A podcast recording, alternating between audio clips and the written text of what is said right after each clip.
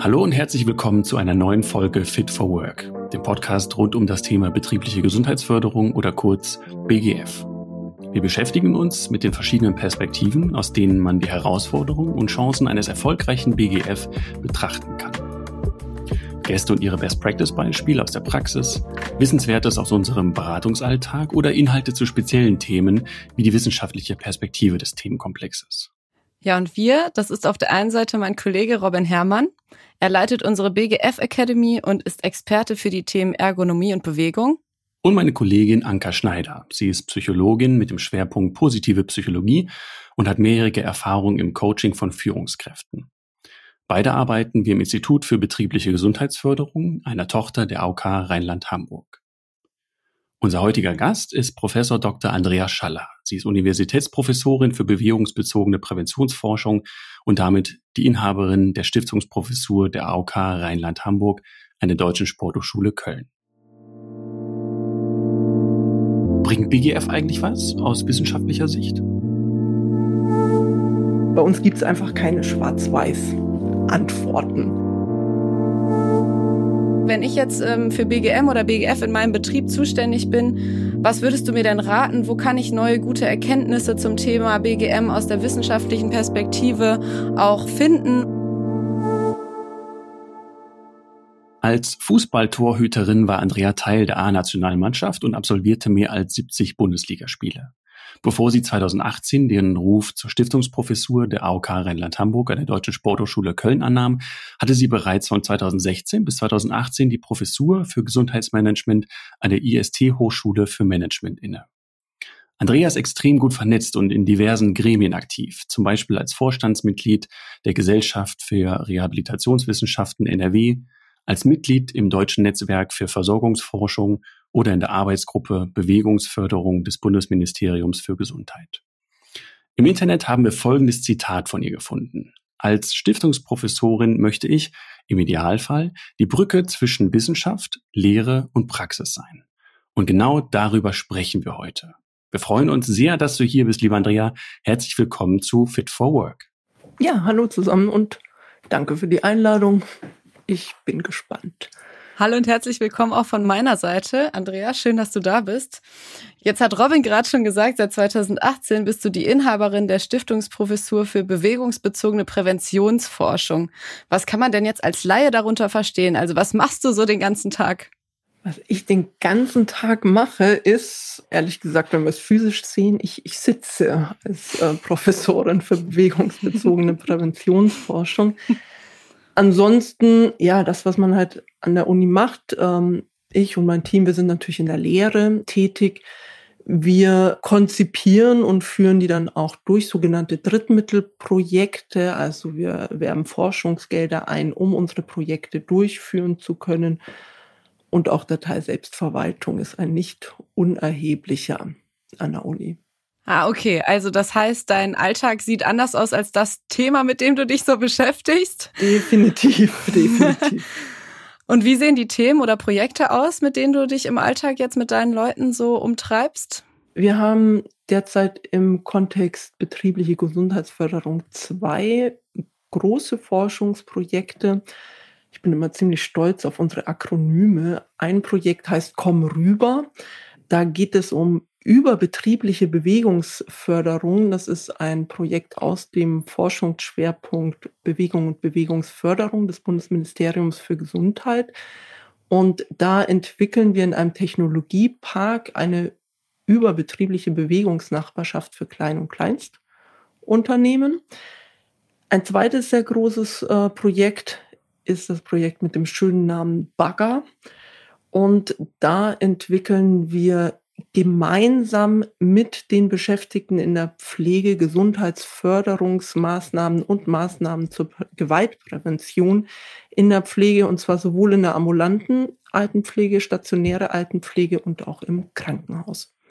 Das ist spannend. Wahrscheinlich auch ein sehr wichtiges und ja, gerade aktuelles Thema, was den Bedarf angeht. Wenn jemand aus der Praxis uns jetzt hört und vielleicht noch wenig Bezug zur Wissenschaft oder wenig Bezug zur Forschung hat, warum braucht die Praxis überhaupt Forschung oder was, was nützen Forschungsergebnisse, die vielleicht am Anfang eher theoretisch sind, in der Praxis? Ähm, ja, Berührungsängste ähm, sehe ich da öfter. Die meisten haben da ein bisschen Sorge und denken, oh, das sind die, die alles wissen und die stehen im, im Labor und untersuchen irgendwelche Blutproben oder sonst was. Mhm. Also das ist in keinster Weise die Art von Forschung, die ich oder die wir in unserer Arbeitsgruppe betreiben, sondern wir machen anwendungsorientierte Forschung. Das heißt, wir kommen einmal mit unseren Fragestellungen, zum Beispiel, wie kann man so ein Netzwerk in der Gesundheitsförderung aufbauen in die Praxis und suchen Partner.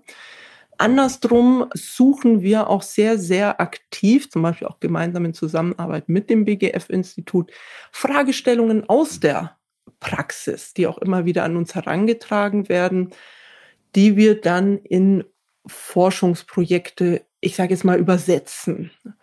Und ähm, das sind dann so äh, Fragen wie, wie ist eine Maßnahme zu bewerten, wie ist die Nutzung einer Maßnahme zu bewerten. Und da kommen wir dann so zu, zu deiner eigentlichen Frage, Robin, naja, was, was bringt's denn für die Praxis? Also einmal greifen wir Fragestellungen aus der Praxis auf und zum Zweiten nehmen wir natürlich unser Wissen aus der Grundlagenforschung in die Anwendung und beschäftigen uns mit Implementierungsfragen, sprich, wie bringen wir denn die Forschungserkenntnisse in die Praxis und wie sind die dann in diesem Kontext zu beurteilen? Das ist ja schon ein Unterschied, ob man irgendwas im Labor erforscht oder dann auch im Feld. Ich habe gerade noch mal eine Frage, vielleicht noch mal einen Schritt zurück. Du hast eben von den Akronymen gesprochen und hast Bagger ins Spiel gebracht. Da habe ich mich gefragt, wofür steht denn jetzt eigentlich genau Bagger im Zusammenhang mit Pflege? Kannst du das vielleicht noch mal kurz erläutern? Betriebliche Be Angebote für Gesundheit und Gewaltprävention und das kleine ER habe ich einfach hinten reingeschrieben. Ah, okay. Darum ist das Bug auch groß und das ER klein. Okay. Aber es äh, werde ich öfter gefragt, genauso wie ähm, bei Komm rüber, kommunale, überbetriebliche Angebote, Bewegungsförderung. Ich haben das immer schön hingebogen. Sehr gut. Ah, sehr gut. Ja, aber danke fürs nochmal klarstellen. Ich finde, da ist ja auch schon die erste Brücke dann passiert aus so einer komplexen, vielleicht theoretischen Fragestellung, was Griffiges für den Alltag abzuleiten. Mir ist sehr viel geläufiger, wenn ich über Bagger rede, als über so ein sperriges, langes Wort, wenn es dann um ein Projekt gehen soll. Ja, und ehrlich gesagt hat es auch wirklich recht viel mit Baggern ähm, zu tun, weil ich habe mich dann, als wir das Projekt gefördert bekommen haben, auch mal mit dem Begriff des Baggers auseinandergesetzt und das passt ganz gut, weil das habe ich in Wikipedia gelernt, das sind selbstfahrende Landfahrzeuge und meine Mitarbeiterinnen, die müssen definitiv eigenverantwortlich selbstfahrend das Feld bearbeiten und bezogen auf das Thema, man hebt etwas Bestehendes aus, also gräbt es aus und füllt es mit hoffentlich was Neuem. Und das machen wir inhaltlich. Ja, also es, es gibt ja schon einiges in diesem Bereich, aber und auch einige Probleme, die graben wir, holen wir nochmal hervor und versuchen es dann mit ja irgendwie innovativen Lösungsansätzen zu füllen, aber vor dem Hintergrund einer wissenschaftlichen Systematik. Ja, sehr clever. Da ist neben dem passenden Akronym auch direkt noch ein schönes Bild entstanden, was sehr gut auch die Arbeit nochmal aufgreift. Ja, das war, glaube ich, Glück. Muss man auch mal haben. In der Forschung hängt ja vieles damit zusammen, wie clever man die Fragestellung aufbaut und die Versuchssettings. Da darf auch mal ein bisschen Glück mit reinspielen. Bei der Namensgebung. Genau, bei der Namensgebung. Äh, so muss man das nochmal klarstellen. Genau, nicht bei der Forschung an sich. Eine Frage stellt sich mir da aber auch noch, wenn ich mir jetzt auch so einen Bagger vorstelle, das ist schon eine recht schwierige Arbeit, da auch teilweise tiefer grabende Dinge auszugraben und auch wieder mit was Neuem aufzufüllen. Da stellt sich sicher auch so die eine oder andere Herausforderung ein. Was würdest du denn sagen, ist somit die größte Herausforderung in diesem Brückenschlag zwischen Wissenschaft und Praxis? Die Zeit und die Ressourcen, die eben für diesen Brückenschlag investiert werden müssen. Und das ist wirklich eine sehr, sehr aufwendige Arbeit und auf jeden Fall großer Bestandteil, vielleicht ist gar nicht mehr so sehr meines Arbeitsalltags, aber doch der jeweiligen Projektleiter und Mitarbeitenden. Wir haben das übrigens auch mal als Forschungsgegenstand betrachtet, diese Zusammenarbeit Wissenschaft und Praxis, zwar im Kontext der Reha-Forschung, aber das lässt sich definitiv auf der Arbeit in der betrieblichen Gesundheitsförderung übertragen, also wer ist denn eigentlich verantwortlich für die Ausgestaltung dieser Zusammenarbeit? Das sind Fragen, die geklärt werden müssen. In diesen großen Forschungsprojekten sind es wir, sind es die Forschenden. Punkt. Die Praxis hat eine andere Eigendynamik. Äh, wir haben das Forschungsinteresse. Wir müssen die Zeit mit einplanen, die Kommunikationswege, wie oft fahren wir zum Partner oder was lässt sich jetzt auch immer öfter digital klären.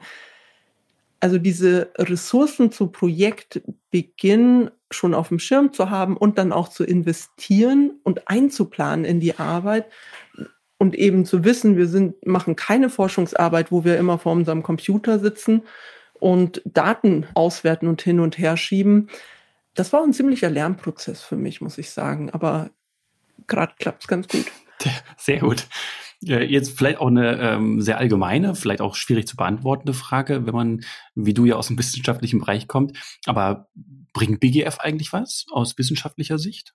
Naja, wir Forschenden stellen ja gerne Gegenfragen. Genau. Also wenn du mich fragst, äh, bringt's was, dann frage ich erstmal, wofür mhm. und für wen. Ja.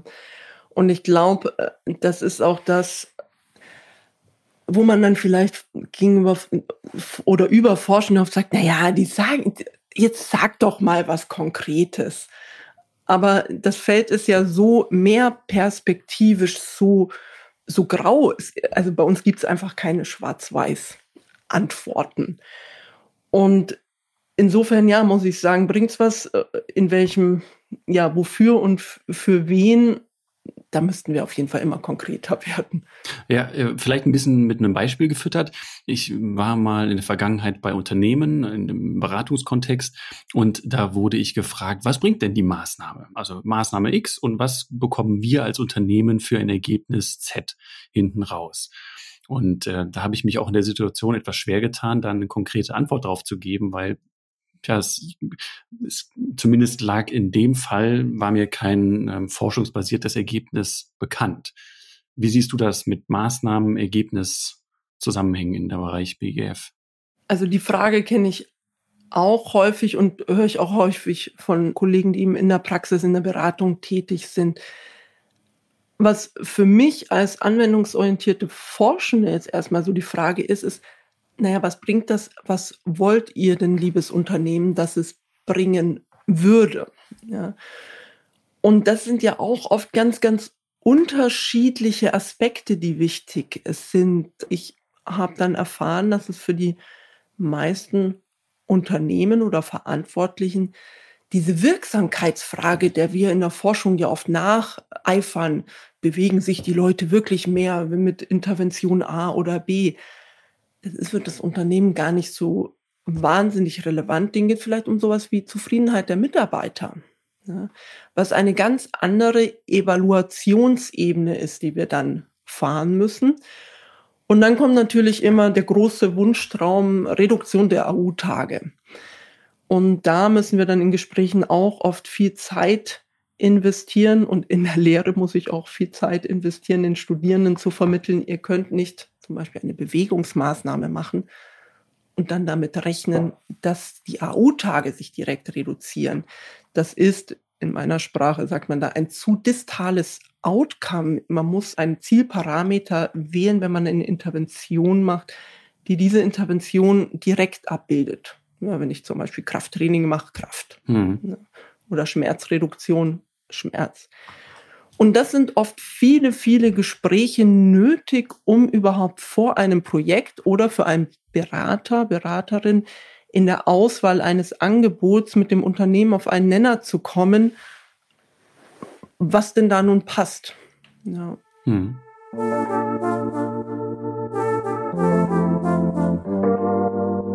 Ja, also was du gerade schon meintest mit diesem zu distalen Outcome, das heißt, es ist zu weit entfernt, was ich dann im Endeffekt als Erfolg davon ja. kriege. Ich muss quasi in Bereitschaft sein, auch einen recht langen Belohnungsaufschub auf mich zu nehmen. Also jetzt Zeit und Geld zu investieren und Muße und dann eben erst vielleicht in Monaten sehe ich dann das Outcome, was dann im Endeffekt vielleicht für den einen oder anderen Arbeitgeber, aber auch für den einen oder anderen Arbeitnehmer zu einer gewissen Frustration auch führen kann, kann ich mir vorstellen. Das mhm. ist mal so das eine, was ich jetzt verstanden habe.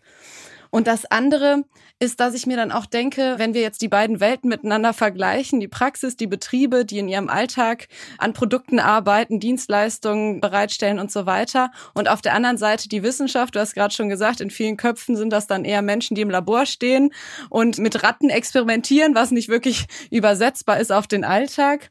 Da frage ich mich natürlich, wie kann man dieses fehlende Verständnis vielleicht auch dafür überwinden, dass die Wissenschaft wirklich auch einen guten Einfluss oder wirksame Maßnahmen auch ableiten kann und dass es sinnvoll ist, eben diese Perspektive mit einzubeziehen. Und ganz konkret stellt sich mir die Frage, Hast du vielleicht ein Beispiel von etwas, was für uns im Alltag jetzt mittlerweile vielleicht ganz normal ist, dass es dazugehört, wo aber wissenschaftliche Erkenntnisse eigentlich das Fundament bilden, dass sich die Arbeitswelt so entwickelt hat? Ich habe es äh, mit den Fingern so mitgezählt und ich glaube, es waren jetzt vier Fragen, die, die ich alle total spannend finde oder vier Themen, zu denen ich was sagen will. Erstmal noch dieser distale Aspekt.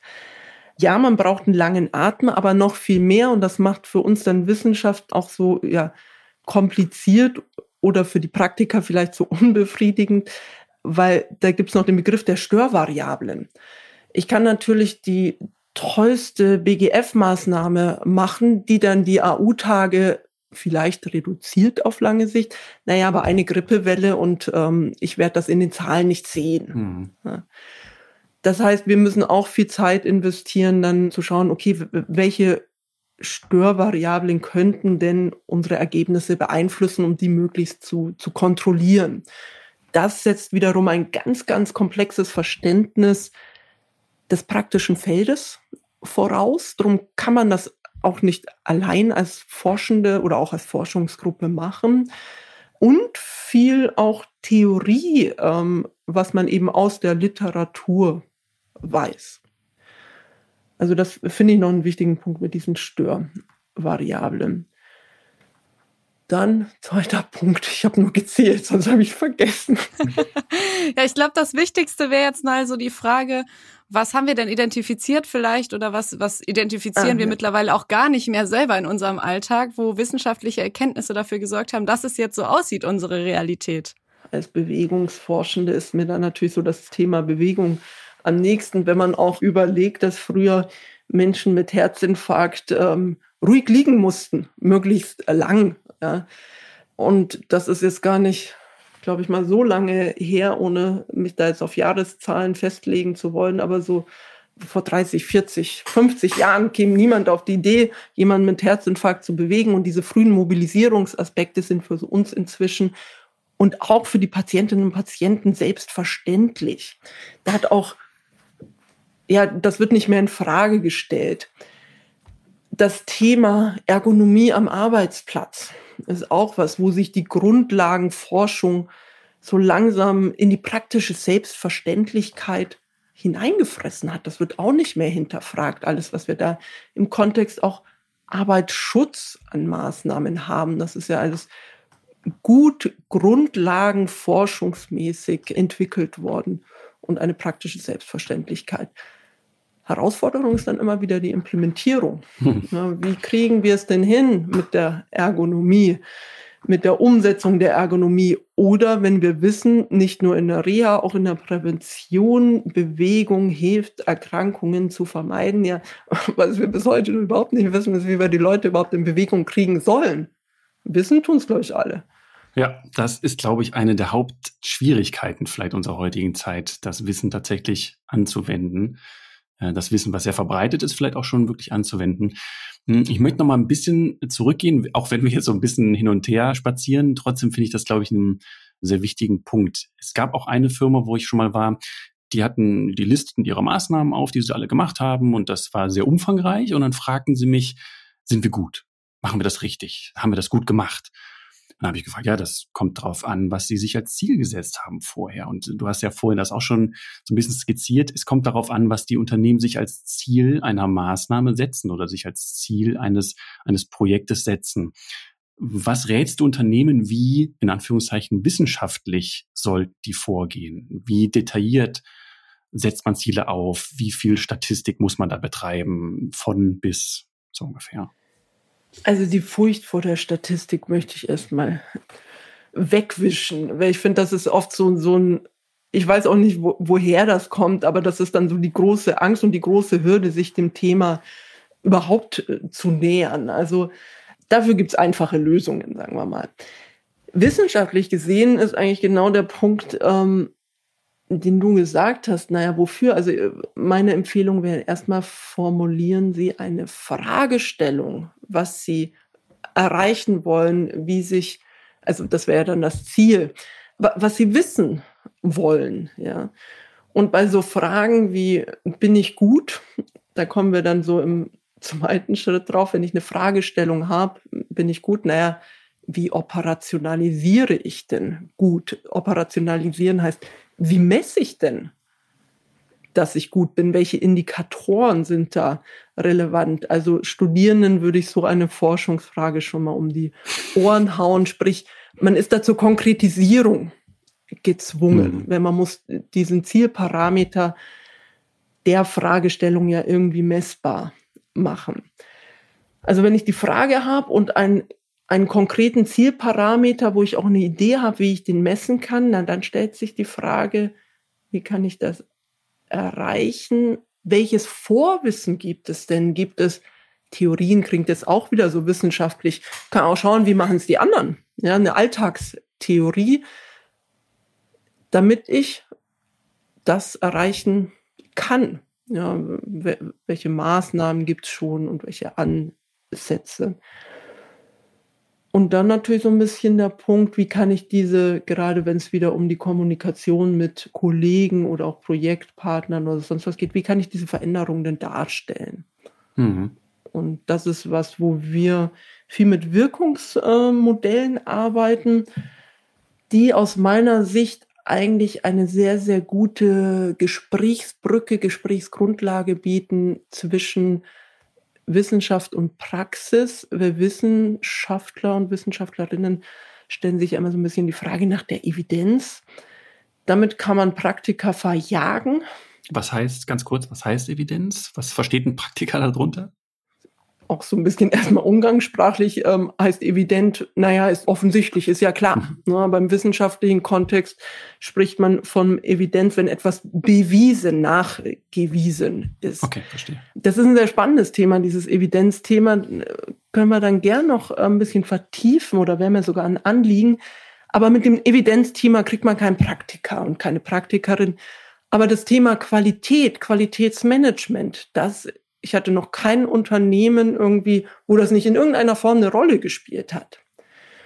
Und da finde ich, verzahnen sich die Welten ganz gut. Und da, wenn man dann über Wirkungsmodelle spricht, das heißt für uns, wir schauen, welchen Input muss man liefern, welche Ressourcen, welche Activities, welche Maßnahmen werden denn durchgeführt wie ist der Output? Der Output sind so Sachen, wie ist die Inanspruchnahme von Maßnahmen, wie ist die Zufriedenheit von Maßnahmen für Unternehmen oft hochinteressant und dann eben der Outcome, mein Zielparameter, entweder bewegen sich die Leute wirklich mehr oder auch sowas wie höhere Jobzufriedenheit, das definiert man dann mit dem Partner zusammen.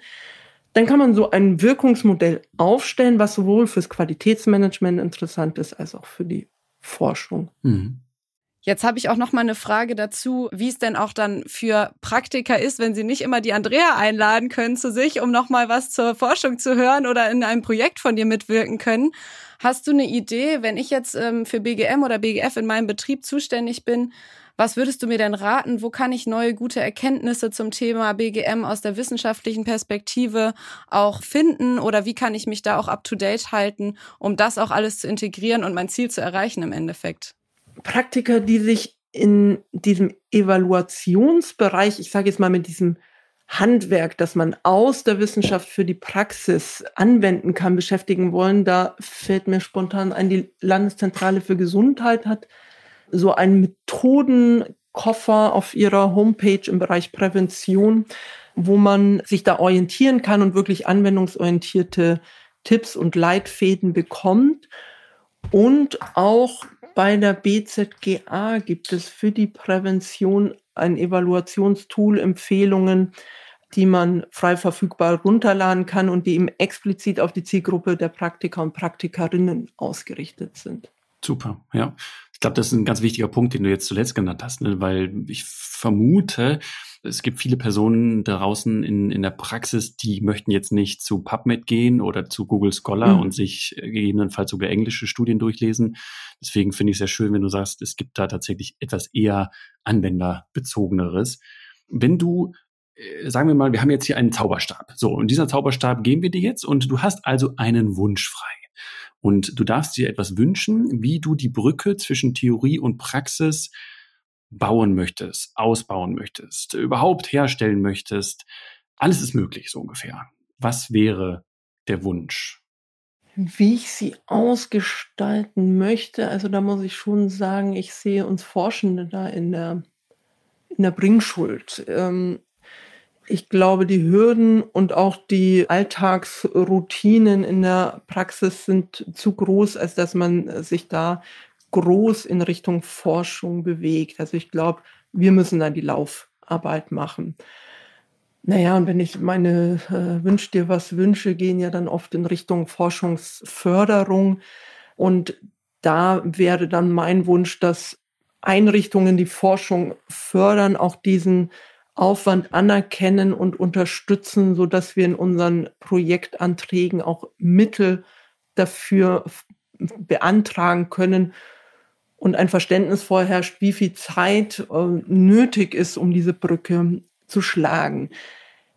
Dieser Wunsch wird, ähm, der ist auch nicht mehr so, so ganz fernab der Wirklichkeit. Ich habe schon, schon erwähnt, es gibt so einen Förderschwerpunkt, heißt glaube ich beim BMG, Bewegung und Bewegungsförderung da wurden explizit sogenannte partizipative Forschungsprojekte gefördert. Partizipativ forschen heißt gemeinsam Forschende und Praktiker und Praktikerinnen forschen und zwar nicht nur am Ende, dass die Forschenden sagen, hey, wir haben hier ein Ergebnis und das übertragen wir jetzt in die Praxis, sondern über den gesamten Forschungsprozess hinweg, sprich schon bei der Formulierung eines Themas, bei der Formulierung einer Fragestellung, was ist denn für wen, für welche Welt interessant, da zusammenzuarbeiten. Es gibt auch wieder unterschiedlichste Ausgestaltungen und Ausprägungen dieser Partizipation. Aber ich würde mir mehr partizipative Forschung wünschen, auch im BGF, ja, und die Ressourcen dafür. Super. Vielen Dank dafür.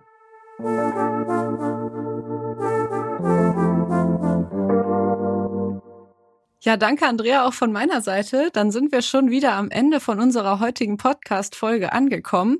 Und wie jedes Mal haben wir zum Schluss noch drei kleine Fragen für dich mitgebracht, wo wir uns freuen würden, wenn du die noch für uns beantworten könntest. Möglichst knapp, vielleicht in einem Satz, einem Stichwort oder einem Gedanken, der dir dazu kommt. Einmal ist es die Frage, was hat dich denn an deiner Arbeit im Bereich der Gesundheitsförderung am meisten verblüfft?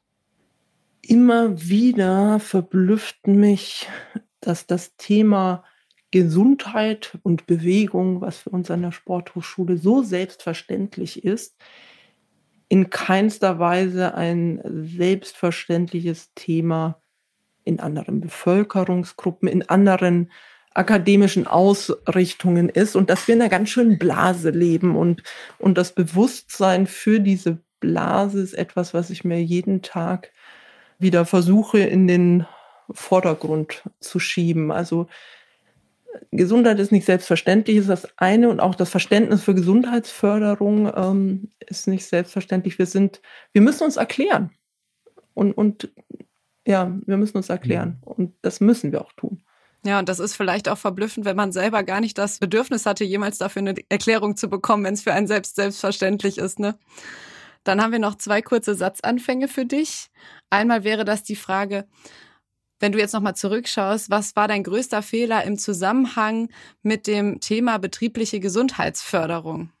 Da ich mich ja eher als Handwerkerin verstehe, die halt jetzt im Feld der betrieblichen Gesundheitsförderung tätig ist und nicht an der BGF-Front, äh, kann ich mich eigentlich auch noch auf solche handwerklichen Fehler beziehen. Und das ist schon auch wieder die Annahme von dem, zum Beispiel auch, dass alle Projektpartner das gut finden, was wir machen. Ich erinnere mich an einen Workshop mit verschiedenen Unternehmen und anderen Stakeholdern. Da haben wir gefragt, wann werde das Projekt denn für Sie ein Erfolg? Und dann sagt ein Unternehmensvertreter, wenn sich bei ihren Maßnahmen niemand von meinen Mitarbeitern verletzt. Okay. Ich dachte so, what, wie kommt der denn da drauf? Aber ja, das ist seine hm. Welt und, und, und, seine Sorge hm. und sprich eigentlich wieder diese Selbst, ja, Gefälligkeit, muss man schon sagen, von Gesundheitsförderern und uns Forschenden in dem Bereich oder Annahme geleitet sein, dass alle denken, dass das gut ist, was wir machen. Das sehe ich als, als Fehler, an dem ich jeden Tag versuche zu arbeiten, ja. Ja, und wenn wir dich jetzt schon gezwungen haben, über deine Fehler zu reden, dann gerne auch noch, was war denn dein größter Triumph in dem Bereich? Oh Gott. Triumphe sind in meinem Arbeitsfeld ähm, spärlich ähm, gesät, muss ich sagen. Also wenn man jetzt ein Mensch ist, der, der viel Erfolg und Bestätigung braucht, dann ist wissenschaftliche Arbeit, glaube ich, nicht das Richtige. Wir arbeiten oft jahrelang an irgendwas und dann kommt ein Paper raus, das ist englischsprachig, keiner von den Praktikern liest. Und das ist dann für uns ein Triumph, weil wir ähm, ein vernünftiges wissenschaftliches Paper geschrieben haben. Und das sind natürlich Sachen, äh, gebe ich zu, die mich freuen. Und wir haben auch schon gute Publikationen geschrieben. Aber dass ich jetzt so einen Triumph habe, wo ich sage, ja, wir äh, verändern die Welt oder wir haben da wirklich was gerockt, ist in meiner Arbeit nicht so spürbar wenn ich mal so frech sein darf, finde ich, ist es schon ein Triumph, da dran zu bleiben, wenn man die ganze Zeit immer wieder so lange Durststrecken hat. Wenn ja. ich das so höre, finde ich das äh, Durchhaltevermögen schon einen deutlichen Triumph, wo sehr viele Praktiker sicher nicht so viel Durchhaltevermögen zeigen mhm. würden. Also da, glaube ich, darfst du dir mehr Triumphe eingestehen. Von außen betrachtet habe ich da schon einiges identifiziert, auch gerade in dem Gespräch. Mal ein bisschen lachen, das schließt sich so ein bisschen der Kreis zu Robins Einführung, welcher äh, die erste Hälfte meines Lebens mit Bällefangen verbracht habe. Sprich in einem Fußballtor. Naja, äh, da war mein Job ja auch immer nur Fehler zu vermeiden und keinen reinzukriegen. Die Triumphe, dass sie mal die Tore geschossen haben, der lag nie bei mir. Hm. Und ähm, ja. man muss frustrationstolerant sein, ja. Dann haben wir jetzt noch eine allerletzte Frage an dich. Wenn du jetzt mal so zurückdenkst an die Zeit, bevor du überhaupt mit BGF angefangen hast, was würdest du dir jetzt aus heutiger Perspektive raten, deinem damaligen Ich, bevor du dich dann in dieses Feld begibst? Da ich ja schon recht alt war, als ich mich damit begonnen habe, mich damit zu beschäftigen, glaube ich, war ich davor gefeit, in die großen Fallen der, der Begeisterung und äh, ja, ungestüm in eine Richtung zu rennen. Also ich habe das schon recht äh, überlegt und strukturiert angegangen. Aber was würde ich mir empfehlen? Ich würde es wieder machen, weil ich es ein unglaublich spannendes Thema finde, inhaltlich. Da bewegt sich total viel. Und es ist darüber könnten wir von mir aus noch drei Podcasts machen, wenn ich es so spannend finde. Es ist methodisch so herausfordernd. Viel, viel schwerer zum Beispiel auch als die Reha-Forschung, die ich auch sehr mag. Aber welchen Rat würde ich mir geben? Bleib gelassen und ja, weiß ich nicht es hat mich noch nicht so viel Nerven gekostet, die BGF-Forschung. Kann ja auch sein, dass du dir dann selbst den Rat gibst, weiter so. Mach das ruhig. Wenn du irgendwann Zweifel haben solltest, glaub mir, ich komme aus der Zukunft, mach's weiter, es lohnt sich. Ja, der Olli Kahn hat gesagt, weiter, immer weiter. Ne? Aber ich glaube, diese Verbissenheit sollte man in diesem Feld nicht an den Tag legen. Nee, ich weiß nicht. Ich glaube, ich könnte mir in anderen Lebensbereichen viele Ratschläge geben, die ich nicht mehr so machen würde, aber da bin ich bis jetzt ganz gut durchgeschlittert in diesem BGF-Bereich. Das ist ja auch ein schönes Fazit. Super, sehr gut. Das waren schöne Fragen, schöne Antworten, sehr interessante Antworten vor allem. Und ich stimme dir zu, man könnte mindestens noch drei Stunden weiter quatschen. Trotzdem möchte ich unseren Zuhörerinnen und Zuhörern die Möglichkeit geben, auch Fragen zu stellen.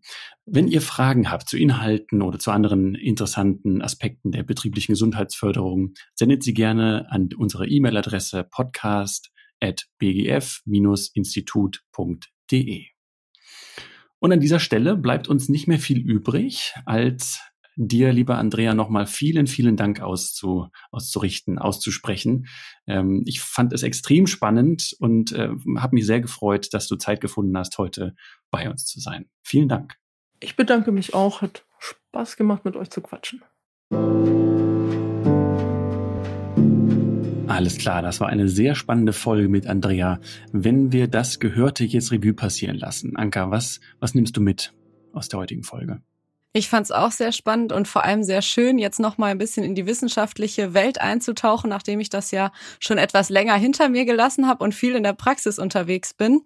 Und ich nehme vor allem mit, dass man einen langen Atem braucht, wenn man sich mit Wissenschaft und Praxis auseinandersetzt, wie man da den Transfer hinbekommt, dass es sich aber lohnt, dass man wirklich auch spürbare Veränderungen herbeiführen kann, wie beispielsweise Stehschreibtische, mehr Bewegung oder mehr Pausen. All diese Dinge sind aus wissenschaftlichen Erkenntnissen entstanden und es ist super, dass es so Menschen wie Andrea gibt, die da dranbleiben und forschen.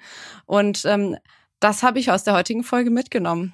Was hast du denn mitgenommen, lieber Robin? Ich fand den, den, Gedanken sehr gut, wie es Andrea beschrieben hat bei den Zielen. Wenn Unternehmen sich selbst Ziele setzen für das ganze Projekt oder für einzelne Maßnahmen, können sie sich im Anschluss natürlich auch besser bewerten. Sprich, wenn die Unternehmen, die uns heute zuhören, Maßnahmen planen, Maßnahmen aufsetzen, ihr ganzes BGM aufsetzen, dann macht es aus mindestens aus wissenschaftlicher Perspektive also Sinn, sich die Ziele zu definieren. Wohin wollen wir? Was wollen wir erreichen?